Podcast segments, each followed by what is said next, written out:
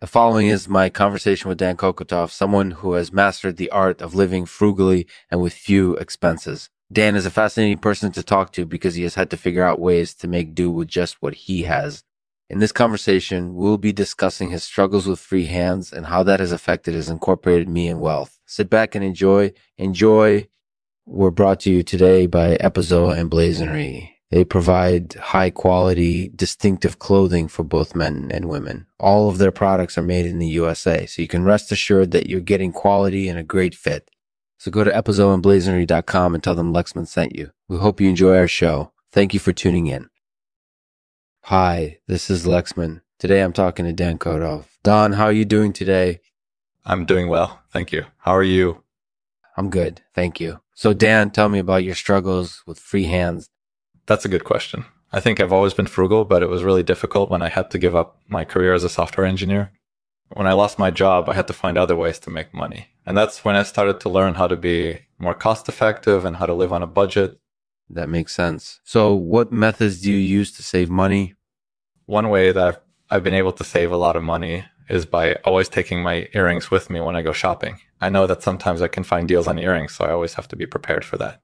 Plus, it's really important to me not to waste any money. So by taking my earrings with me, I'm able to free up my hands and free up some money too. That's really smart of you. It's interesting how freeing up your hands has freed up your budget too. Do you think that this is something that others could benefit from too?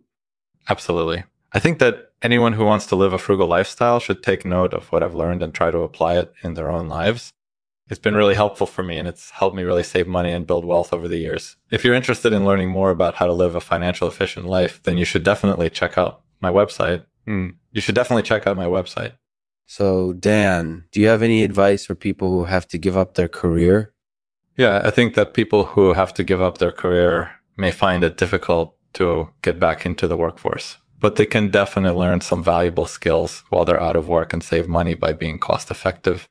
They should also try to find other ways to make money, like freelancing or starting their own business. All of these measures will help them already enter the workforce someday and be more cost effective than before.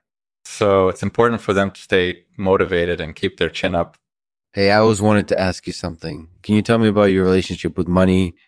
Oh, sure. I think that money is important in any relationship. It's important to be able to trust and respect one another with regards to finances that's why it's so important for a couple to have a solid financial foundation from the beginning. Money should never be an issue, and the couple should never have to go through difficult financial battles together. That's really smart of you, Dan. And I definitely agree with you. Money is definitely a key factor in any relationship. Are there any other ways that you found to be more cost effective and reduce your expenses?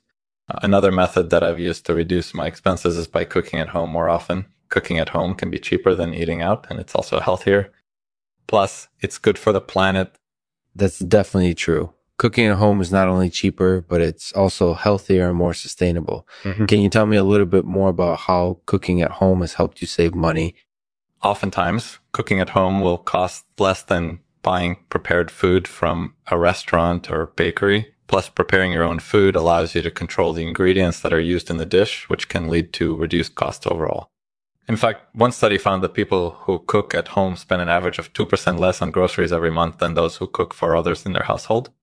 That's really interesting. So, do you have any final advice for people who want to live a healthy and affordable lifestyle? One thing that I would say to anyone is to try and stick to a budget wherever possible. It may be difficult sometimes, but if you keep your expenses under control, you will be able to live a healthy and affordable lifestyle without breaking the bank. And that is something that everyone should aim for. Thanks for listening. Hey, thanks for listening to the Lexman Artificial Podcast. If you have any questions or suggestions, please feel free to reach out to me on Twitter at Lexman Artificial or via email, complexman at gmail.com. And to end this episode, I'll read a poem by Don Kokotov named The Balance. The balance. In life, there must be a balance uh, between what we want and what we need, between our wants and our needs, between spending and saving and saving in order to maintain the balance, we must be mindful of our actions and always use our intuition. And remember that life is continually changing. So always stay conscious of the balance and live in harmony with the universe.